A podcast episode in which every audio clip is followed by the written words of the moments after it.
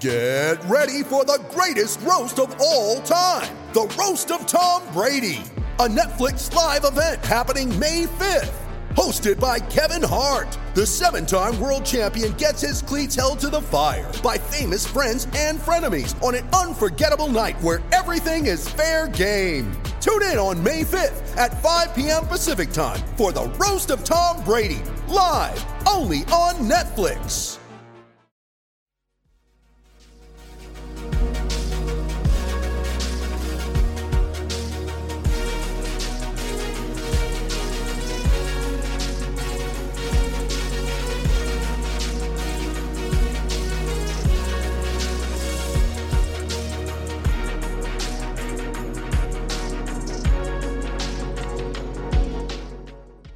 Welcome everyone to another edition of the PensBurgh Podcast. I am your host, Garrett Bahana, joined alongside Hooks Orpik himself. Hooks, how are you doing this evening?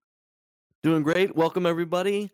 Episode 27 of the podcast. And as we start out our pods now, we will name the best player eh, to ever wear that in a Penguins jersey. And for me, the choice is clear. If you're my age, around your mid 30s, number 27 means one person in particular, the very talented Alexei Kovalev.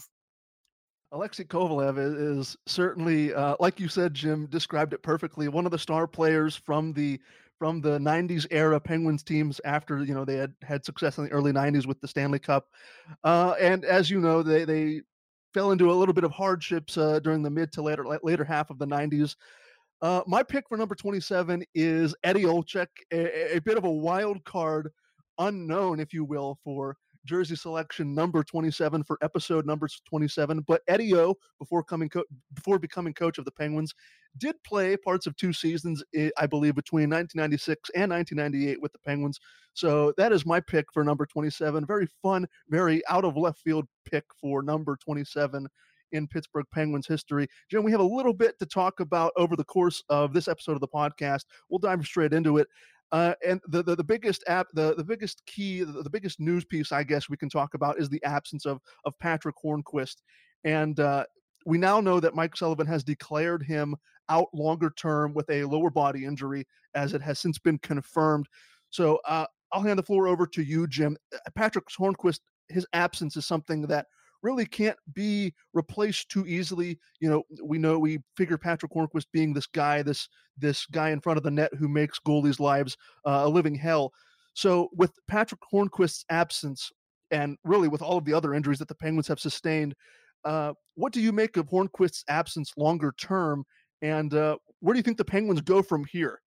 It's very disappointing that Hornqvist has gone down, and more than that, I think you look at the way it happened, which just uh, leaves a foul taste in everyone's mouth. I'm sure it's very frustrating for all parties that this happened at a practice, just kind of a routine, normal type of in season practice where Bryan Rust got hurt in a game day skate a few days earlier before the Columbus game last week, which is almost unheard of because a game day skate, first of all, the Penguins barely even have those anymore. Mike Sullivan has de emphasized them. He doesn't think that they give them much value. But last week they were going on the road, so they wanted to just get a skate in and what do you know? Somehow, some way, Bryan Rust ends up getting hurt, which you know is, is almost unheard of that a player does that. And so, for him to get hurt in a non-game situation, and then a few days later, Patric Hornqvist to go down as well, that's a real big blow to the wing position, and that's going to really that's going to test the Pens. They need there's no doubt about it. They're going to need uh, Alex Galchenyuk to step up. They promoted him to the second line almost by default because they have no one else healthy right now at wing to really step it up. So this could be a go time for Galchenyuk, kind of a now or never. If he's going to do anything with the Penguins franchise, you would have to think that he's not going to get a better opportunity to play than this. Uh, we're into December now, and he scored one goal and not looked very good at times on the ice. So I think that's a guy that they're counting on because they pretty much have no one else that they really need Galchenyuk to step up and do something. And then um, the guy that they called up and signed, Stefan Noesen from the minors, scored 11 goals in 11 games to start the season in Wilkes-Barre. He's on fire. He's still fairly young. He's a former first round pick. But at the same time, he played like garbage last year with the New Jersey Devils, and that's the reason why he signed as an AHL level player over the summer because no one wanted to sign him for the NHL. So I don't really have that high of hopes up for Stefan Noesen. Like, hopefully he can add something, but anything you get out of him is going to be a bonus until Bryan Rust can come back. And apparently Rust is a is day to day with that injury, so hopefully he won't be out for too many more games. But yeah, it's going to be a big loss as always to lose Hornqvist. You lose that net front guy for the power play. You lose that extra energy, emotion that he brings to the table. And they're definitely going to miss that. There's no doubt about it. And it's just this cosmic force of, of injuries that never seems to end. And we haven't even mentioned Brian Dumoulin with his ankle getting cut in a game on a weird play. And hey, at least that happened in a game. But yeah, just every every time you turn around, every time you look up, it seems like the Penguins are finding new and unfortunate ways to have key players get hurt. So that's frustrating. That's tough times right now, but that's where we are. I don't know if you got a chance to, to to scroll Twitter. There was a tweet. It was a little bit of a thread by the Athletic's Jesse Marshall, and uh, he was having a conversation. He was, I think, he was trying to figure out why the Penguins have been so cursed when it comes to this injury situation, and I, I found it kind of entertaining, kind of sad and scary at the same time. I don't know if you got a chance to see what I'm talking about, but he brought up the fact that uh, PPG Paints Arena is on the site of an old hospital. And apparently, this old hospital also had an insane asylum. And I believe Jesse said in one of his tweets that this insane asylum is right where center ice would be for PP where PPG Paints Arena stands now. So yeah, and apparently the morgue is like in the locker room or something. I don't I don't even know if that's true, but yeah, I saw that. That was amusing if nothing else. But yeah, there certainly was a hospital there. I guess if you want to find a way to pinpoint how this injury curse comes about and, and seemingly why none of the penguins can stay healthy. This this i i guess you're not going to find a better explanation than than playing your nhl games on the site uh, of an old hospital. But nevertheless jim like you said you described the two players that I wanted to talk about perfectly, and you know we've talked at length uh, regarding Alex Galchenyuk on the podcast before, you know whether or not he has enough to produce to stay in Pittsburgh longer term since he's a free agent at the end of the season. And you also brought up Stefan Noesen as another player who they're probably projecting to play in the top six. You would think with so many guys down, like you said, he he's been on fire at the AHL level, and I believe you even put out a post at, uh, on PensBurgh.com uh, detailing Noesen's call up and what he may be able to bring to the table uh, but you know, he averaged a point per game while he was down in the AHL, 22 points in 22 games, 14 goals in 22 games. Uh, so I think he has a little bit of a spark. He might have a little bit of a pedigree, but uh, you hit the nail right on the head. This first round pedigree hasn't really been able to translate, and he really hasn't been able to stick with an NHL roster uh, really over the course of one full season. So is Stefan Noesen going to be just, just just another body, just another placeholder, like you said, until Bryan Rust gets back? It looks that way if you were trying to um, trying to decipher what Mike Sullivan is going to do with these lineups. You know, Stefan Noesen really hasn't, like you said, produced at a high quality over a long stretch of time at the NHL level.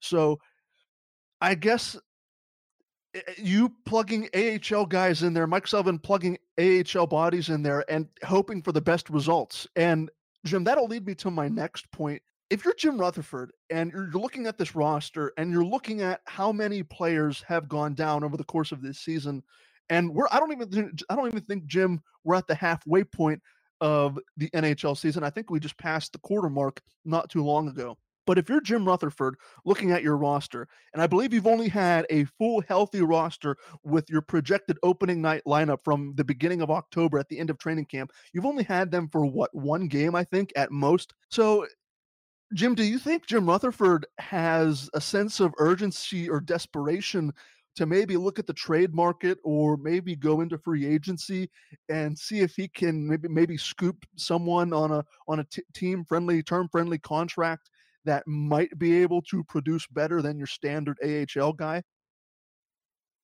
He might because to your point, like the, they haven't had the full team at team at full health yet. But you look, Dumoulin's out another eight weeks due to his surgery. I think Nick Bjugstad's going to be out another six or seven weeks. Sidney Crosby's probably out another three to four weeks at least. So it's not like they're going to have their team anytime soon or even close to it. So he can't really afford to wait six, seven, eight weeks for all these guys to get back, and who knows what might happen by then as far as future things. So yeah, it's uh, I think they were fine at first. This first wave of injuries that hit when guys like Malkin and Rust and Hornqvist and all of them and Letang even went down earlier in the season. They said, "All right, we'll ride it out. We'll see what happens." And even up to I think like mid mid November, you can probably think that. But like you said, we passed the quarter point of the season. The Penguins now are in fifth place on as of Wednesday in the division, which isn't isn't that great, but they're kind of treading water, kind of trying to keep up. But they can't afford really to fall behind the pack. The Islanders have been good this year the Philadelphia Flyers are on a five game winning streak. Are they for real? I don't know, but they're five points ahead of the Penguins entering Wednesday. So that's real games you're going to have to make up. Carolina's right there. They haven't played great this year, but they're still right there with the Penguins. And of those teams, Islanders, Philadelphia, Carolina, you probably want to end up past some of them, beyond some of them. So, I mean, if the Penguins lose another couple of games in a row here in the in the next week or so, I think Rutherford really has to consider making a move probably sooner than later because you don't want to end up losing touch with the pack or falling out because it's difficult as the NHL season gets deeper and deeper to make up ground on teams and catch up to them. So yeah, I don't I don't think it's a panic situation right now necessarily because you know what can you do especially with with a run of injuries like this you cannot prepare for that in a salary cap world you just can't i'm sorry the penguins have like upwards of $30 million now on their salary cap that's on IR. And in an $80 million cap world, just do the math. Like, there's just too much talent right now that's on the shelf. And, well, that's an excuse. I mean, that's, that's not a, that's not going to help them make up ground. So they have to do the best they can with what they've got. And right now, that might mean making a trade by Christmas time before the holiday roster freeze if they need to if they feel like they're they they're going to need to be more competitive but you know if they can hang in like they were doing kind of when Crosby first went down and they're finding ways to take games to overtime or win games late or stuff like that and if they're finding ways to win points then they have the luxury of saying okay it buys us time because every day that goes by we're one day closer to getting Sidney Crosby back and you got to think think that's in mind too that they know some of these reinforcements are coming. So if they can stay close enough, then there's really no reason to do much at the moment. Yeah, I agree with you. Uh, you described it perfectly. I couldn't say it much better myself. You just hope at this point that they can tread water for as long as possible. And also, you hope that no more bodies go down, even even on injured reserve or for a game or two. I mean, the Penguins.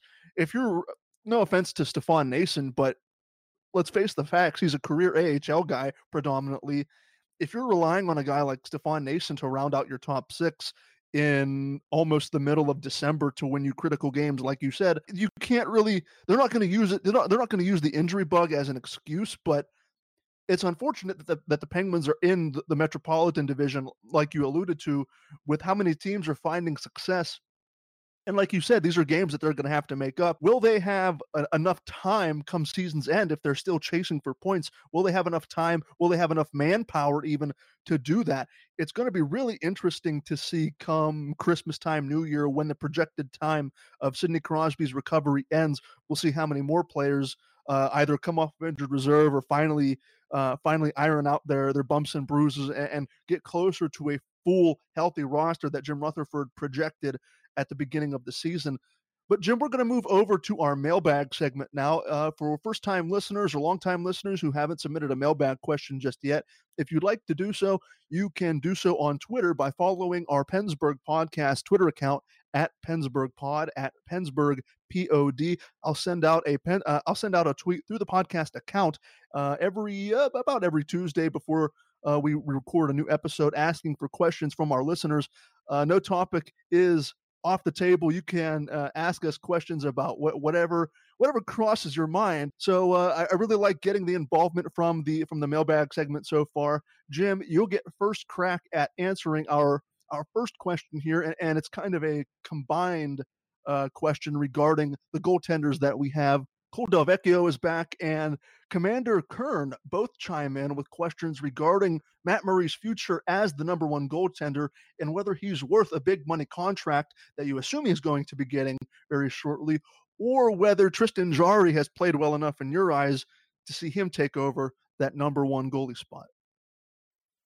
Thanks for the questions, guys. Um, I think we need to see more and pump the brakes. Matt Murray had a very rough November. There's no doubt about that. And the stats bear it out. He was not very good, but I don't think that, you know, just one little rough patch is going to throw into question his whole future. So it's a long year still. We'll see what happens. Tristan Jarry looks great, but he started a handful of games. So I'm not really, you know, thinking that they're going to be anywhere close to putting all their eggs in his basket and trusting him to take this over. So it's kind of an answer to punt, but I think it's a truthful answer that let's let's give it some time. Let's see how the rest of the season unfolds. I think that intentionally the Penguins were playing Matt Murray a lot early on in October and November just to see if his body could handle it, if he if he could be that number one goalie. He had that stretch at the end of last season, of course, from February on, really, where he was one of the top three or four goalies in the whole league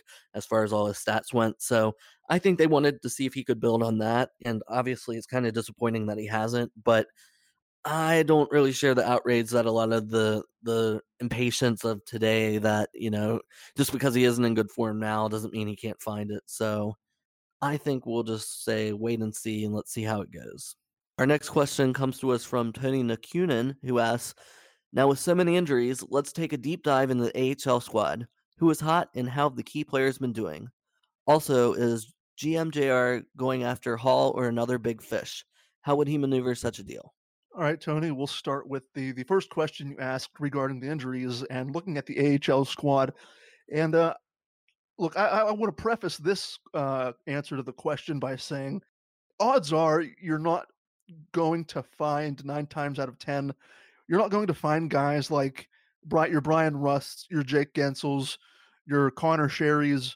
Um, you know, a lot of these guys that you've seen come up through Wilkes-Barre over the last couple of seasons and produce in bottom six, even top six roles on their way to the Stanley Cup success they found a couple of years ago.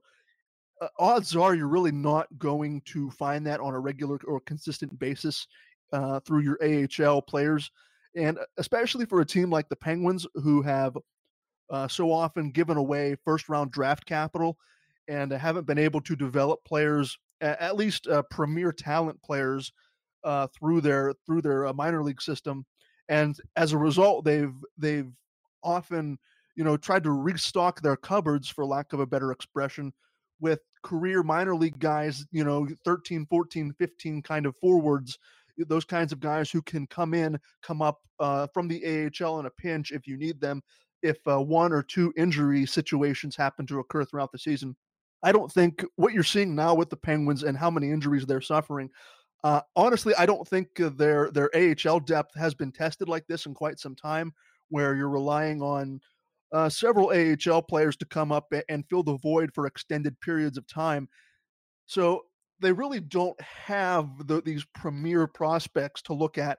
I'm looking at their stats right now. Uh, Andrew Agozzino has 22 points through 21 games. We talked about Noesen uh, registering 22 points in, in, the 22 games he's played. Adam Johnson is another name that uh, some Wilkes-Barre Scranton fans have probably heard 15 points in 14 games.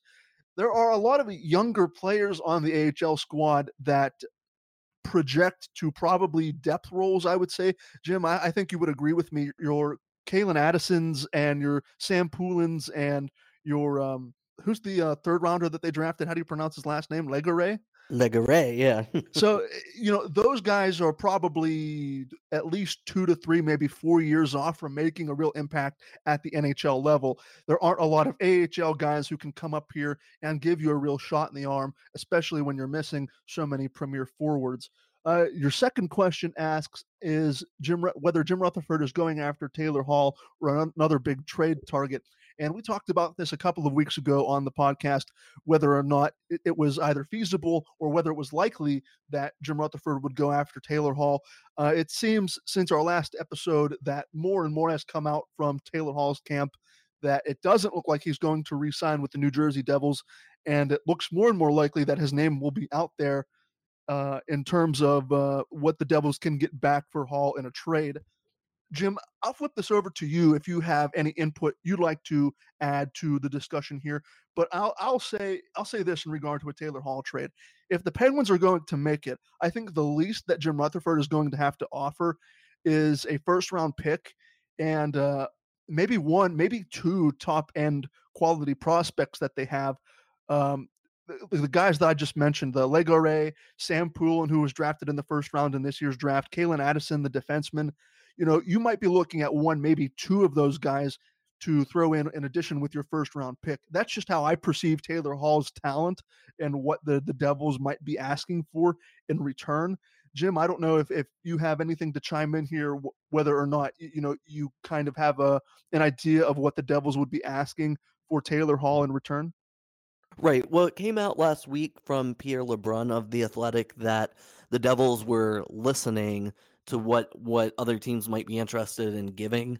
So mm-hmm. they're obviously going to sell them off to the highest buyer, and the price for the Pens would probably be even higher because Ray Shero probably, even though it doesn't really matter, they probably don't want to deal Taylor Hall to a division team, and especially if if they can find a way to re-sign him somehow, which I actually think the math kind of works out, but that's a different story.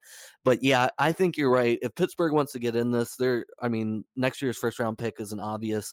A lot of people are comparing this to the Matt Duchene trade from last year, who was also a high end rental, and he fetched a conditional a second conditional first round pick if he were to re-sign with Columbus, which he didn't. So it might even be two future first round picks if if they can get the same price as Matt Duchene got, the second one being conditional, of course. And then, yeah, probably a high end prospect like Sam Poulin or Calen Addison, then probably a roster player. The Penguins would probably have to trade Galchenyuk or Bjugstad just to free up the money and make that work. And then Shero is probably pushing for uh, Tristan Jarry to be involved too because goaltending is huge weakness right now for the Devils, and that would be a help for them. So, yeah, the, the Pens would definitely have to pay a king's ransom for Taylor Hall. Whether or not that's worth it, I don't know. Whether or not they'll want to meet that, I guess we will see. But if the Devils now are listening, I, am sure the Penguins are going to at least see what it might take for them to be able to pull it off, or if it's even a possibility, because that's what they do. If there's one general manager, Jim, who seems like this is his time to shine. And um, we, we've alluded to this on earlier episodes of the podcast. Jim Rutherford, that gunslinger mentality, that that that trade and future future assets and future prospects be damned at the cost of winning. And if you're looking at it from that mindset, before we move on to the final question, if you're looking at it from that mindset and you're Jim Rutherford and you're trying to max out the final productive years of the Crosby Malkin era, I'm at first when Jim, when you floated Taylor Hall's name on the podcast a couple of weeks ago, I was pretty against it, considering what the Penguins would probably have to give up. But the more and more that I, I start to come around to it, and I start to look at Taylor Hall's value as a player in that top six, uh, the more and more that I probably would be for giving up these high end prospects, these draft picks to maximize what's left of the Crosby Malkin era. Right. And Jim Rutherford kind of has a couple of conflicting goals in mind for for what he's doing because obviously I think everyone realizes the Penguins' next best chance to win the Stanley Cup is this year in 2020. And each year that chance is going to go down just as the key players get a little older and as the rest of the league catches up if they haven't already passed them already. So yeah, the Penguins need to do what they they can do to try to win now because they won't have this good of an opportunity the following year or the following year. But at the same time, Rutherford doesn't want the Pens to be terrible in four or five years when all this is over. Which I know some people just say, "Oh, screw it, you might as well just go all in now, then get really bad when this cycle's over." But that's not how the Pens are are looking at it, and they still have to sell tickets too. So they don't want to completely scrape all the talent away from from their young guys and their prospects and all that for the future. So he kind of has to balance these two different goals that he has in mind. But yeah, it's my mindset. I mean, you're only going to have Crosby and Malkin like this for so many years, and all these injuries this year. We've seen Letang got hurt, we've seen Crosby got hurt, we've seen Malkin got hurt, and the season's only a quarter over. So I mean, I, I, I say really go for it too because Taylor Hall's a dynamic guy who can change the course of games. And you look at the Pens roster, even if they were healthy, stack them up against Boston or Washington or you know a high end team like that, and they don't really tower over them like they used to. It it might be competitive at best. So I think the Pens could use all they have, and if it's a possibility, they owe it to themselves to at least really look into it. So we'll see. Our final question comes from the username Deep Sense of Creeping Dread, and I, I want to give a shout out to uh, to you for that username. Uh, that pretty much encapsulates uh, what many Penguins fans are going through at the moment. But uh, they ask some media people, et cetera, et cetera, have suggested that the, that the Penguins injury bug might arise somewhat from their play style and or the age of some of the players who have been hurt. Do you buy into all of that or is it just extremely bad luck so far? I don't buy into that it's play style because I I don't see how they play any different or special from the rest of the league. I do think a lot of bad luck is in play. Just anytime, like like I mentioned earlier, Bryan Rust gets hurt in, in a pregame skate. That's that's almost unheard of. That's just a fluke. Patric Hornqvist gets hurt out of practice. How many practices do players make it through a year? So I think a lot of it's bad luck, but I do think that there is a point to the aging curve because you look at the guys who get injured I mean, Sidney Crosby's groin probably isn't ripping off the bone 10 years ago when he's a young man and now he's older. You know, Evgeny Malkin and Chris Letang picked up weird injuries when they were younger, but, you know, the older you get, just the more those things are just going to compile and contribute. And we've also seen that with a guy like Hornqvist, who plays a very physical style. And, you know, for whatever reason, even though I think some bad luck is involved, obviously, like the more miles you get on him, so to say, just is he's not going to get more healthy as the years go by. So I do think it's eh, there's age involved because if you look at the injuries of these players, it's pretty much their old guys that ha- that have been getting hurt, unless it's a Brian Dumoulin situation where it's just pure bad luck that somebody skate cuts your ankles when you fall and nobody can really control that. So that's what I think about that. What what's your take on that one, G? Yeah, you you really there's one player that if you want to look at it from uh, play style, uh, the one player that you did mention was Patric Hornqvist, and we've known Patric Hornqvist to be uh, this this kind of rugged, rough and tumble guy who's going to take a beating in front of the net to get the goal. That's the one person that comes to mind on this current roster who, uh, when I look at when I examine the kind of play style, he, he's the one guy who I think injury lends itself to happen more frequently just because of how hard he plays. But um, the aging factor too is another great point you brought up. Uh, it's just I think it's just human nature. Uh, Malkin's 33, Sidney Crosby's 32, Chris Letang I believe is 32, Patric Hornqvist is in his uh is getting into his mid 30s now too. So it, it's just a, a matter of these once you know relatively healthy, relatively young players are just aging, and I think it, it, it, would it's bound to happen more frequently. So yeah, you basically summed it up uh, to a pretty pretty nice extent. I will say though that uh, to to end this question, the fact that uh, PPG Paints Arena did is still standing on what was St. Francis Hospital. Uh, I think there is something something has to be you know at the rate that the Penguins are sustaining injuries, Jim. Something there has to be some weird weird mojo in that locker room or, or even in that entire building. You, you can't sit there and tell me that the fact that they play games on what was once an old hospital with an insane asylum and a morgue. I mean, come on, uh, there there has to be there has to be some sort of connection there, or maybe I'm just going crazy. What's going to drive us all crazy is the Penguins have an older player who plays a physical style, who takes beatings in front of the net, who blocks a lot of shots, and he never gets hurt, and that's Jack Johnson. So if that doesn't tell you kind of the the sick cruelness of this whole thing, I, I don't know what will. Hey, if uh, Jim Rutherford's looking to make a trade, uh, you, you might as well throw Jack Johnson's name out there and try and hype him up as a guy who's who's always healthy and he's going to give you 110% and uh, he's going to block shots. He's going to play the right way. If Jim Rutherford, like like we said earlier in the show, if, he, if he's, he's durable. exactly, exactly. Maybe maybe a, a general manager in the league, you know, wants that durability and that veteran presence. If Jim Rutherford gets to that point where he becomes desperate, hey, well, what's what's so hard of uh, throwing Jack Johnson's name? He he has been uh, playing, uh, I guess, put air quotes around the word well recently. Uh, he has been playing quite quite well as of late. So uh, I guess now is as good a time as ever to try and ship that contract out. But uh, Jim, do you have anything else you want to add before we get out of here? No, I think that's it. Um, I mean, I guess everyone will try to figure out how to, in our own individual ways, do what we can to reverse all this bad injury history, and maybe just maybe it'll work. And hopefully, more importantly, that the players that are left can do a little better this week than they did last week, and just stay in the chase. And you know, new podcast next Thursday, and next Thursday will be one week closer to Crosby coming back. So let's just think about that. Think of the good things always a glass half full kind of guy, aren't you, Hooks? But uh, gotta be. you know, yeah, let's hope that this time next week it's it's not the AHL, the Wilkes-Barre Scranton Penguins against the the the Montreal Canadiens or or uh, Arizona Coyotes. But uh, for Jim Rixon or Hooks Orpik himself, I have been Garrett Bahana. Thank you so much for listening to another edition of the PensBurgh podcast, and we will see you next week.